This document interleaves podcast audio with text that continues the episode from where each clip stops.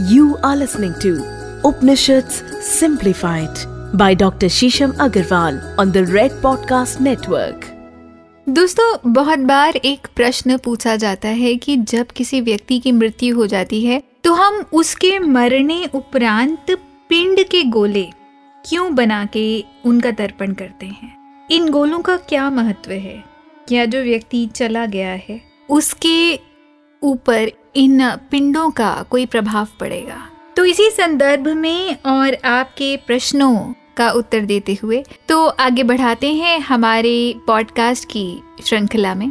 तो हम आपके सामने लेके आए हैं पिंड उपनिषद, आपके फेवरेट पॉडकास्ट उपनिषद सिंप्लीफाइड में। मेरे साथ मेरा नाम है डॉक्टर शीशम अग्रवाल। मैंने उपनिषद में डॉक्टरेट करी है, उपनिषदों में मेरी विशेष रुचि है और उपनिषद ज्ञान की वो गंगा है, ज्ञान का वो सागर है कि जिसमें आप जितना भी डूब जाइए, आप और डूबते चले जाते हैं। और Upanishad is one for all and all for one अगर आप उपनिषदों को समझ गए, उपनिषद के ज्ञान को समझ गए और इस ज्ञान को आपने अपने जीवन में उतार दिया तो आपको कहीं और जाने की ज़रूरत नहीं। उपनिषद आपको अपने आप में संभालेंगे आपके जीवन की लाठी बन जाएँगे। और आपको इतना सक्षम कर देंगे कि आप अपने आसपास के लोगों को, अपने आसपास की सिचुएशंस को बहुत अच्छे से संभाल भी लेंगे, संजो भी लेंगे और बहुत लोगों के जीवन को एक श्रृंखला में पिरो भी लेंगे।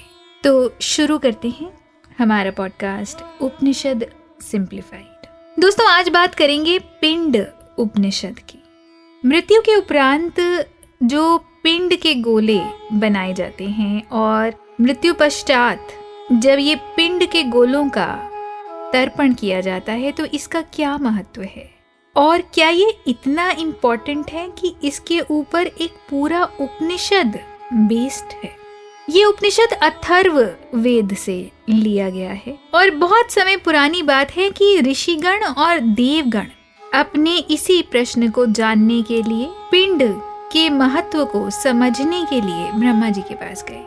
और उन्होंने भी यही प्रश्न श्री ब्रह्मा से पूछा कि, हे देव, हमें बताएँ कि मृत्यु के उपरांत पिंड के गोले बनाने का क्या महत्व है? और जो व्यक्ति चला गया, जिसकी आत्मा चली गई, जो अब इस जगत में है ही नहीं तो हम इस संसार रूपी जगत में जो कुछ भी कर रहे हैं उसका क्या महत्व है और जो चला गया उसको इससे क्या फ़ायदा है? क्या उसको कोई बेनिफिट मिल रहा है? क्या हमें ये करके कोई बेनिफिट मिल रहा है? इस पूरे प्रकरण का, इस पूरे सिद्धांत का क्या मतलब है?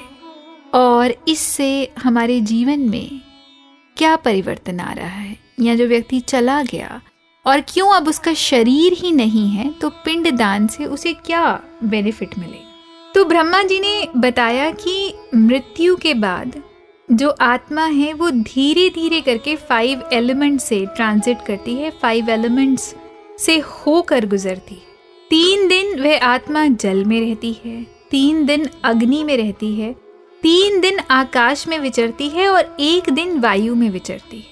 तो ये दस दिन का प्रकरण है। दस दिन लगते हैं, लगातार पिंड को, एक आत्मा को जिसको हम एक्टोप्लाज्म भी कहते हैं, इन एलिमेंट्स से होकर गुजरने में। तो इसीलिए इन दसों दिनों के दस पिंड हैं। और धरती पे जो लोग रह गए हैं, जो इस व्यक्ति के प्रियजन हैं, जब वो ये पिंड दान करते हैं तो इन दसों दिनों में जो आत्मा चली गई है, विचर रही है, वो अपने आप में वापस एकत्रित होती है। दोस्तों, देखा जाए तो हम सब एटम्स हैं, हम सब एक conjoint forms of molecular structure हैं। हम सब मॉलिक्यूल से बने हैं और हम सब क्लोजली जो हमारा शरीर है, हमारी जो आत्मा है, जैसे भी आप इसको देखते हैं, ये सब एक क्लस्टर ऑफ़ मॉलिक्यूल्स हैं, जो कि बहुत क्लोजली और टाइटली पैक्ड हैं। तो जब एक व्यक्ति की मृत्यु होती है, ये जो एटम्स हैं, ये सेग्रीगेट हो जाते हैं, ये फैल जाते हैं।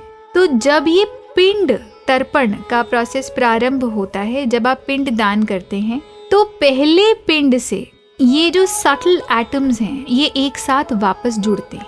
जो ये अणु हैं व्यक्ति के, जो फ्रैगमेंट हो गए हैं मृत्यु के बाद, ये वापस एक साथ जुड़ते हैं। क्योंकि मृत्यु के बाद यह भी कहा जाता है कि आत्मा एक साथ झटके से शरीर को नहीं छोड़ती, वो धीरे धीरे करके शरीर छोड़ती है।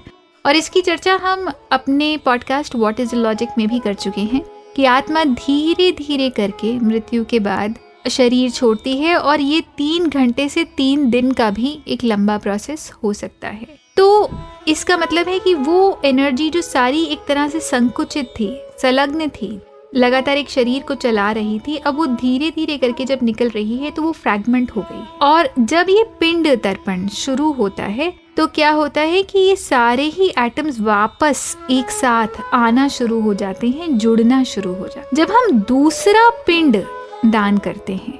तो जो आयुर्वेद में बताया गया है, हमारे सात धातु, रक्त, अस्थि, मांस, मेद, मज्जा, ये सारे ही धातु वापस एक साथ आना प्रारंभ कर देते हैं। वापस एक शरीर बनना शुरू हो जाता है आत्मिक रूप में।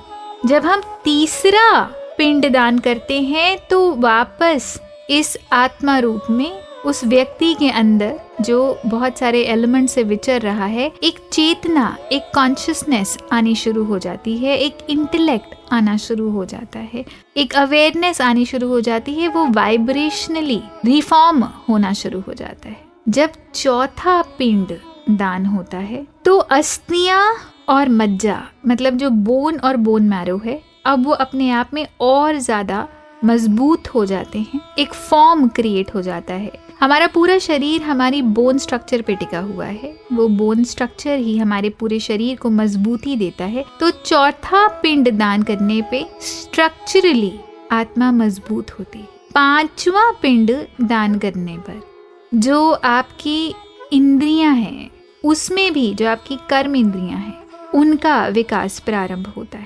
दोस्तों, कई बार ऐसा भी होता है कि कुछ बच्चे जब पैदा होते हैं तो उनमें कोई जेनेटिक डिफॉर्मिटी होती है या उनका कोई अंग कमज़ोर है या उनके अंदर कोई एक पर्टिकुलर एलिमेंट है जो कि कम है। तो कई बार ऐसा भी होता है कि जब अगर हम इसको मेटाफिजिकली समझना चाहें, इस उपनिषद के संदर्भ में तो जो लाइफ बिटवीन द लाइफ्स है, जब आत्मा एक डिमेंशन से दूसरे डिमेंशन में विचरण कर रही है या जब वो पुनर्जन्म ले रही है तो ये जो डिफॉर्मिटीज़ हैं, ये इसलिए भी हैं क्योंकि उस प्रोसेस में लाइफ बिटवीन द लाइफ में, जो कि अपने आप में भी एक संपूर्ण जीवन है, वहाँ पे कहीं ना कहीं आत्मा एकत्रित नहीं हो पाई, वो संलग्न नहीं हो पाई।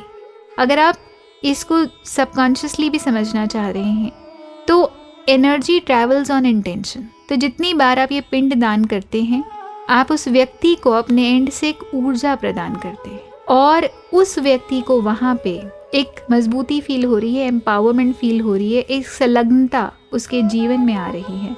और इसी तरह से आप एक साथ इकट्ठे हो रहे हैं। उसके बाद जब आप छठा पिंड दान करते हैं तो उस व्यक्ति का हार्ट उसका हृदय, उसका नेक पैलेट ये सब एक साथ आता है।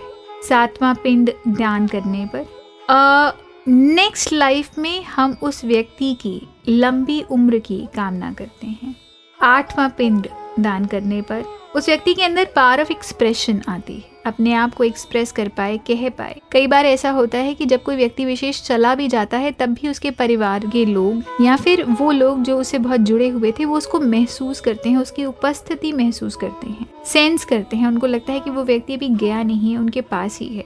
तो एक पावर ऑफ़ एक्सप्रेशन आती है। नौवा पिंड दान करने पर उस व्यक्ति के ऑर्गन्स में ऊर्जा आती है।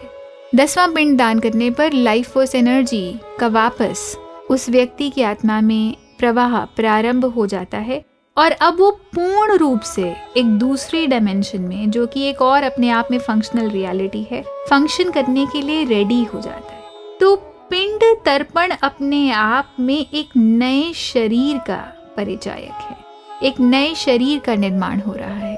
हम हर बार ये प्रार्थना करते हैं कि जिस भी व्यक्ति के लिए हम पूजा कर रहे हैं, जिस भी व्यक्ति के लिए हम प्रार्थना कर रहे हैं, उसके लिए हम ये चाहते हैं कि वो जहाँ पे भी रहे, जिस तरह भी रहे, वो खुश रहे, वो हमेशा संलग्न रहे, वो अपने आप में आगे बढ़ता रहे डिमेंशंस जितनी भी क्रॉस करे या जब भी वो नया जन्म ले, वो खुश रहे अपने आप में।